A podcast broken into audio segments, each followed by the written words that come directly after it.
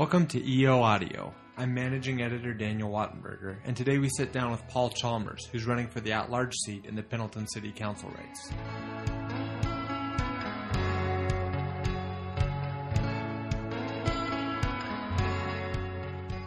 So uh, we start off with uh, a little bit about your background, just uh, not necessarily related to Pendleton City Council, but if you, uh, how long you lived in the area. Sure. Uh, I moved from the west side in 1990. Uh, had a career opportunity to, to make that transition to Umatilla County in 1990 uh, and moved to Athena. Uh, started out as an appraiser trainee for the county for a short period of time. I actually took the certification test, which I passed, and then they said, "Well, you weren't qualified to take that test, so I had to take the trainee test, which I passed." and then went through the trainee program of process. It lasted about seven months. Um, was in residential property for about a year, year and a half, and then they moved me up into commercial industrial appraiser, um, which I was in for about a year and a half or so. And then uh, Ted White's position, uh, he was an elected position. The county went to home rule in 1993, uh, implemented it in 1995 and so his position became an appointed position. So I was deputy assessor for 90, 1993 through 1995, and then was appointed director of assessment and taxation in 1995, and have been in that capacity since then. So uh, I was president of the uh, statewide assessors association in 2001. I will actually be the president of the tax collectors association in August of this year, I'm first vice president. So uh, my timing was a little poor there, jokingly, uh, only from the standpoint that uh, obviously there will be a full legislative session in, in January of 17, which there will be some obligations to fulfill there um, as far as testifying and such. I don't think there's a legislative session that goes by that there's not property tax related issues or collection issues and so typically the president of those associations do does do quite a bit of testifying and such. Um, background is in business administration. I started out in early childhood education at Mount Hood Community College, and uh, my mom, who was a high school counselor, talked me out of education. Uh, says it was not very uh, very rewarding for her, but not financially. So uh, encouraged me to look different directions. So I changed majors to business administration and then a family sprouted up. I did not finish that education block, but uh, real life teaches you a lot of things about that. I've owned a small business since night for 14 years. Um, uh, I am managing partner of another small LLC um, with four others. Um, been very active in my local church. Uh, was volunteer of the year with United Way what year was that? 1992, 93, I think. Surprised. I was. I, I started doing basketball officiating when I moved over here, and uh, enjoyed that immensely. Uh, re, it may sound like a you know, an illness, but I kind of got my warm fuzzies doing basketball officiating yeah, at high school level. yeah. yeah. so uh, that maybe gives an indication of the illness of being in the county assessor's office. but um, I did some contracting work on the side just because I enjoyed that a lot. Uh, I enjoy camping, uh, any outdoor activities. Um, got a wonderful family and uh, seven grandkids that keep me busy throughout the state. Yeah, throughout the state. Yeah, uh, most of them are on this side. One in Vernonia area, then the rest are mixed between Stanfield Athena, and uh, Helix. So. And uh, married. yeah, married Gail G A I L. Don't don't make it a Gale Force win. Got it. Yeah. and how many kids? Five blended. Yep, and seven grandkids. What's your date of birth? 11 10 58. One day before me. Yeah, I'm older than I'm older than dirt. Well, so now speaking specifically on this Pendleton council position, mm-hmm. and obviously you're sitting in the seat right now. But what, what made you interested in, in stepping into city government? Uh, I am very much an advocate of finding solutions. I'm a very much an advocate of being part of the solution process.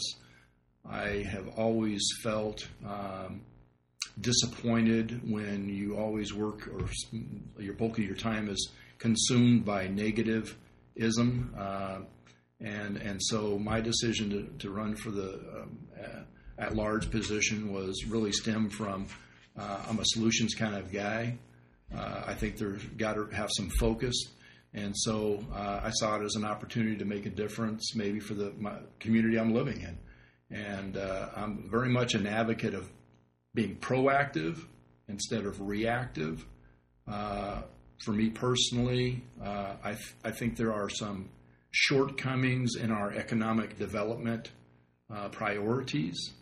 Uh, I'm a firm believer that the Roundup Association and the Roundup Grounds is a phenomenal event on a regular basis.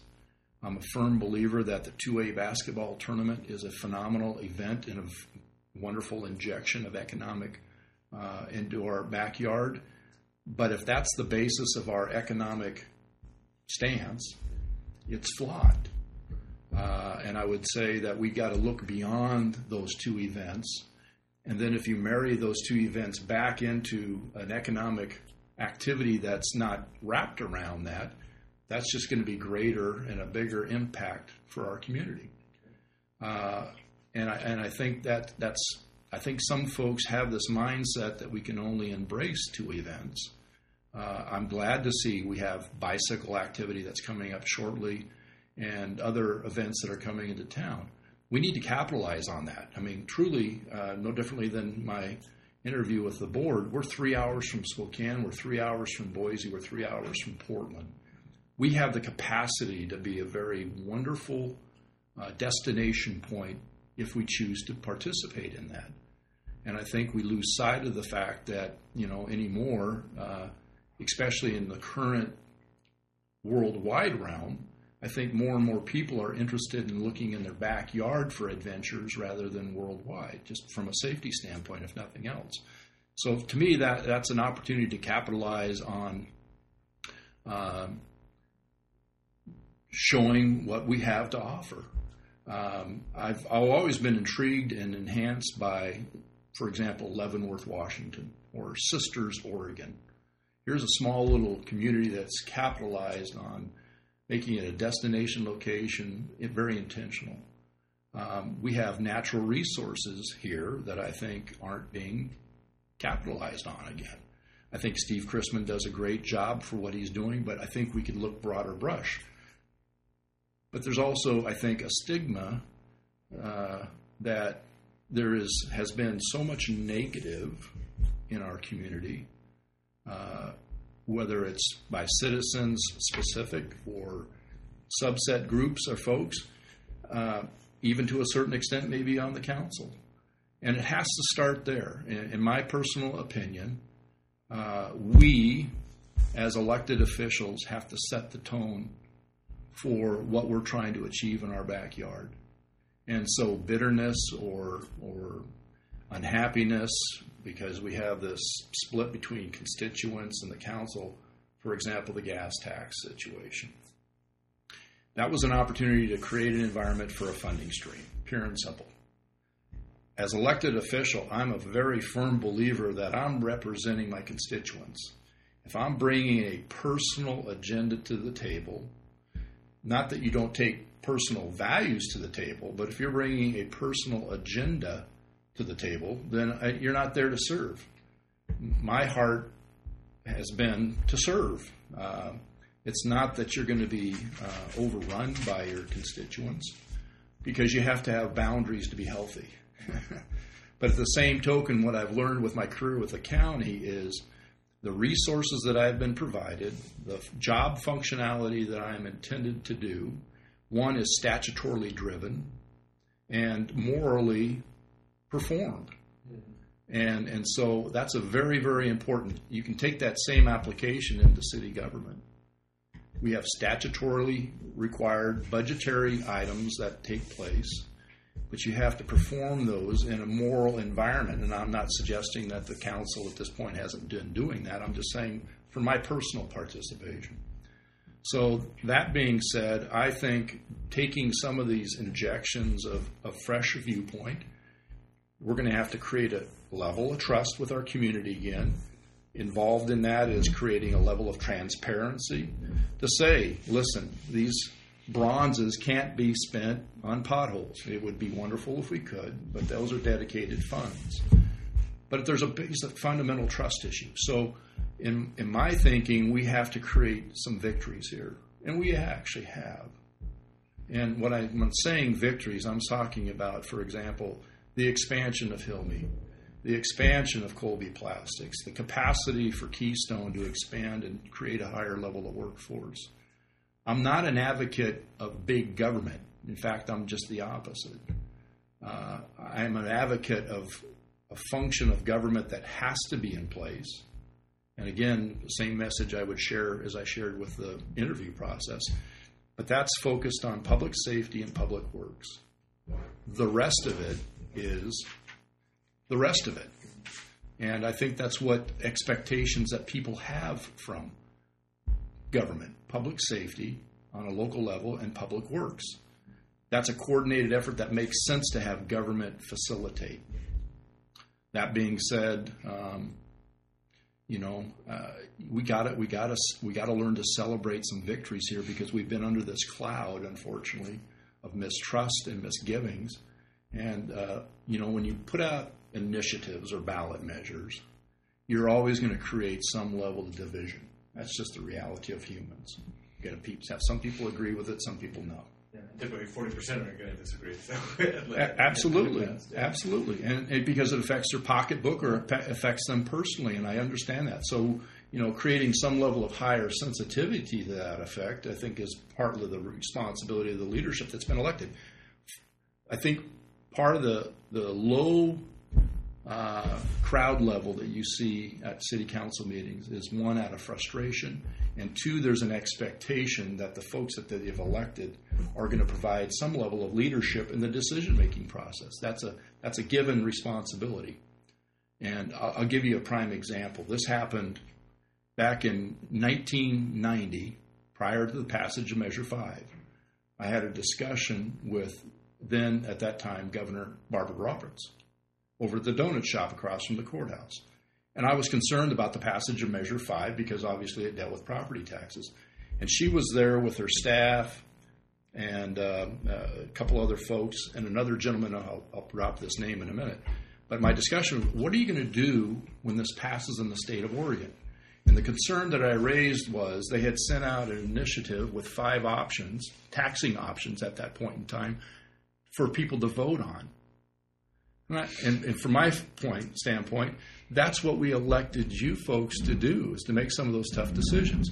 And her comment was, "Oh, that's not going to pass. The, the citizens in Oregon are way too smart to ever pass Measure Five. And then the gentleman I'm going to drop the name is Senator Mike Thorne, who was there with that group, walked over because I said, I think I think you're wrong. I think it's absolutely going to pass. And about that time, a staffer moved Governor Roberts away. Senator Mike Thorne at that time came over and says, I think you're absolutely right. People are frustrated with the lack of accountability and integrity at that government level. And I find that to be somewhat the same thing in today's world at the federal level, state level, and and you know there's always this mindset that truly the valley dictates our policies here in Oregon. That creates its own level of frustration. So I think that blends right hand in hand with that level of trust that we have or need to create here in our local community. Elongated answer. But no, perfect. Yeah, and I guess it kind of you touched on a little bit. So why are you? What, what, what specific skill sets do you have that make you a good fit to kind of to, to create that level of maybe maybe better communication, transparency that you're talking about? I think in my current capacity of director of assessment and taxation, I've yet to meet anybody that loves to pay property taxes, and, and that's ultimately not my goal is to have them like that. My goal is to help them understand the process that dictates the functionality of what our office does. And, and I'll give you, again, a prime example. Uh, when I first started for the county uh, 26 years ago, it was not uncommon for us to have five to 700 appeals a year. At that time, it was called Board of Property, uh, Board of Equalization, excuse me, or BOE. Now we have what we call BOPTA, which is Board of Property Tax Appeal. It's a three panel, no differently than Board of Equalization. This year we had 36, I think, appeals, of which we actually heard two. And the reason we heard two is because the rest of them either had stipulated agreements or signed off agreements that had to go to the board function. But we only physically heard two appeals, uh-huh. compared to hundreds. five to 700 in days gone by. Did you actually hear it? Absolutely, absolutely. It'd take us weeks, and in some cases, we actually had. I don't think we've ever had in, in, in Umatilla County, but other counties have actually set up multiple boards to hear the volume of activity. Now, am I taking credit for that? Yes and no.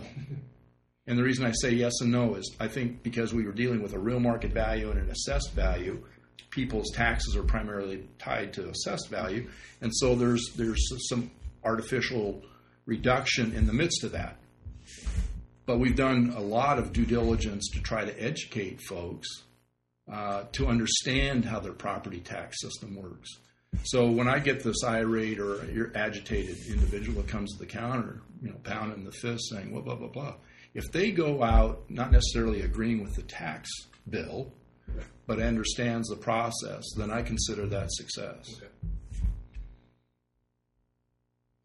And uh, you, you mentioned you, you own a business and you're partner in another business. Wh- Which, which, bus- do those both operate in the city of Pendleton? No, actually, the other is just a property holdings. Uh, myself and some others own a piece of property.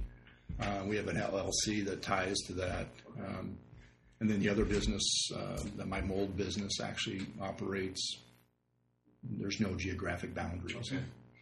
So, so is Pendleton a good place to do business? You think, or what, what? In what way could it become a better place to do business? Um, I- I think I think Pendleton has has great opportunities to provide a business a, a good business environment. I think, unfortunately, uh, in the midst of internet capacity for services and goods, from a convenience factor, a lot of folks utilize that first and foremost. Uh, there's always that push to do back backyard, whatever you want to call it, uh, in, in backyard purchases. Uh, trust me, I try to do that as much as possible. Um, there's some instances where uh, I think we lo- have lost sight maybe of the customer service level. Be quite candid, with you. I worked for Nordstrom's for eight and a half years prior um, prior to my career with Umatilla County. Uh, I said this even in my interview process. People understand when I say Nordstrom's, you immediately have a response. One, you're going to pay a premium, but you have certain expectations of what that outcome of that experience is going to be. You're going to be treated like royalty, and if you have a problem with the product, they're going to they're to take care of it 110 percent. That's the expectation that I have with staff inside my office, in the assessor's office. That's been emulated with George Murdock coming on board. That has been uh, embraced and fortified and enhanced as professional development. And I can tell you, I've had a couple of experiences in Pendleton specifically where you had less than uh, customer service. And that's unfortunate. Now, does that mean I'm not going to do business there? Absolutely not because who knows that person may have been having a bad day. Um, but I think there's a there's a, there's a, a, less emphasis placed. Now there's businesses in town. I can tell you, I experience a Nordstrom's experience when I go into that store. Uh, for example, a hardware store on Main Street. They bend over backwards to try to find what you're looking for, and then they're open to the public in the hours that people public need stuff, need help. And there's multiple businesses. I'm just saying, I've had a couple of occasions where, unfortunately, you have less than that, and that kind of leaves a little bit of a nasty taste in your mouth. So, again, that's not that's very limited. That's been very limited. I think uh, as you'll talk to the demographics of around our our area, you have many bedroom communities, Adams, even Athena Weston. Um, that offer that small town mindset. You feel good about being part of that community. That's absolutely the case in Pendleton, and that's what drew me to Eastern Oregon. I, I'm not interested. I grew up in East Multnomah County, and, and when I drive past Troutdale coming east, I always get this. And when I'm going the opposite direction back into Troutdale and into in the Portland metro area, it's like you you can just almost feel yourself tensing up. I don't want to live that way. Life's too short. This has got an environment where, um, for me, kids, grandkids, vested interest in the community. Um, you know, my, my daughter is the manager of the Sage Center down there in Boardman. Um, um, my other daughter works for the Forest Service. Has always dreamed of being married to a farmer. She's married to a farmer. You know, the picket fences and the 2.25 kids and yada, yada, yada. And what we discovered, the education aspect around these parts, it's phenomenal. We, we had our kids in, in public, uh, private schools in the Salem area, and we actually found that to be true in the public school experience in Athena and the Helix and Stanfield. And, you know, there's just that camaraderie. I think that's healthy and it's very important. Um, anyhow, I'm, Yeah, no. diverting there. Sorry, I apologize. No, that's no problem. Um, well, and you pretty much answered our last question: is what's the best thing about living in Pendleton? What what what, what does Pendleton have going for it? Uh, where I live, I love our our specific geographic location. I, I live up in Sunridge. Um, I love the fact that I can sit out on my back porch and look towards the blues, and I'm not hearing honking or beeping or that aspect.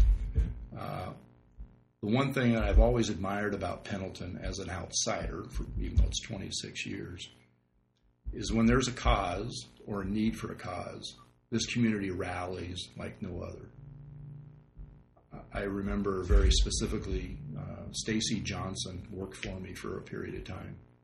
And when Walt Johnson got sick, and uh, the way this community rallied for that support was breathtaking. And, um, you know, the other part of that is I, I'm not convinced that that's exclusive to Walt Johnson because he was the football coach at the time. I, I think that's exclusive to Pendleton's mindset, if you will, uh, because it's a very giving, caring community, and um, it, it's it would be difficult. I think it's not impossible, but I think it would be difficult to go to some other comparable size city or community on, on the west side of the state and find that same environment. I just don't. I just don't think it's attainable. I mean, I don't think it's realistic to find that. And that's part of that, not good old boy, but that's part of that Eastern Oregon flavor where um, I'll give you a real life example. A dear friend of mine who was the associate pastor at a church in Salem was taking a church, was being assigned to a church in Meridian, Idaho, and was moving his family over in a suburban and a horse trailer. And he was not a really great planner, unfortunately, and he blew a tire on his horse trailer and um, about two miles west of here and called up, knew I lived here, and called up and say, "Hey, uh, blah blah blah blah. I only have the one spare, and it doesn't look real good." This was on a uh, Saturday afternoon late, and so I called a gentleman that worked at Les Schwab's, who was a friend of mine, and between where he changed his horse trailer tire and getting into Pendleton, he blew a tire on a suburban. And another phone call. I'm panicked. I got people waiting for me in Meridian to unload this stuff, blah, blah, blah, blah. He hobbled in to Les Schwab. This man went to Les Schwab from a phone call from, he knew me obviously, and, and made it so, fixed the tires. Where do you find stuff like that? Now, yeah, that's part of Les Schwab's mindset, but that's, I'm talking about this individual specifically that that's the type of community involvement and spirit uh, that I think is key for the quality of life that we have here in Pendleton. Um, you just don't find that everywhere. So that part I'm very proud of to be a part of.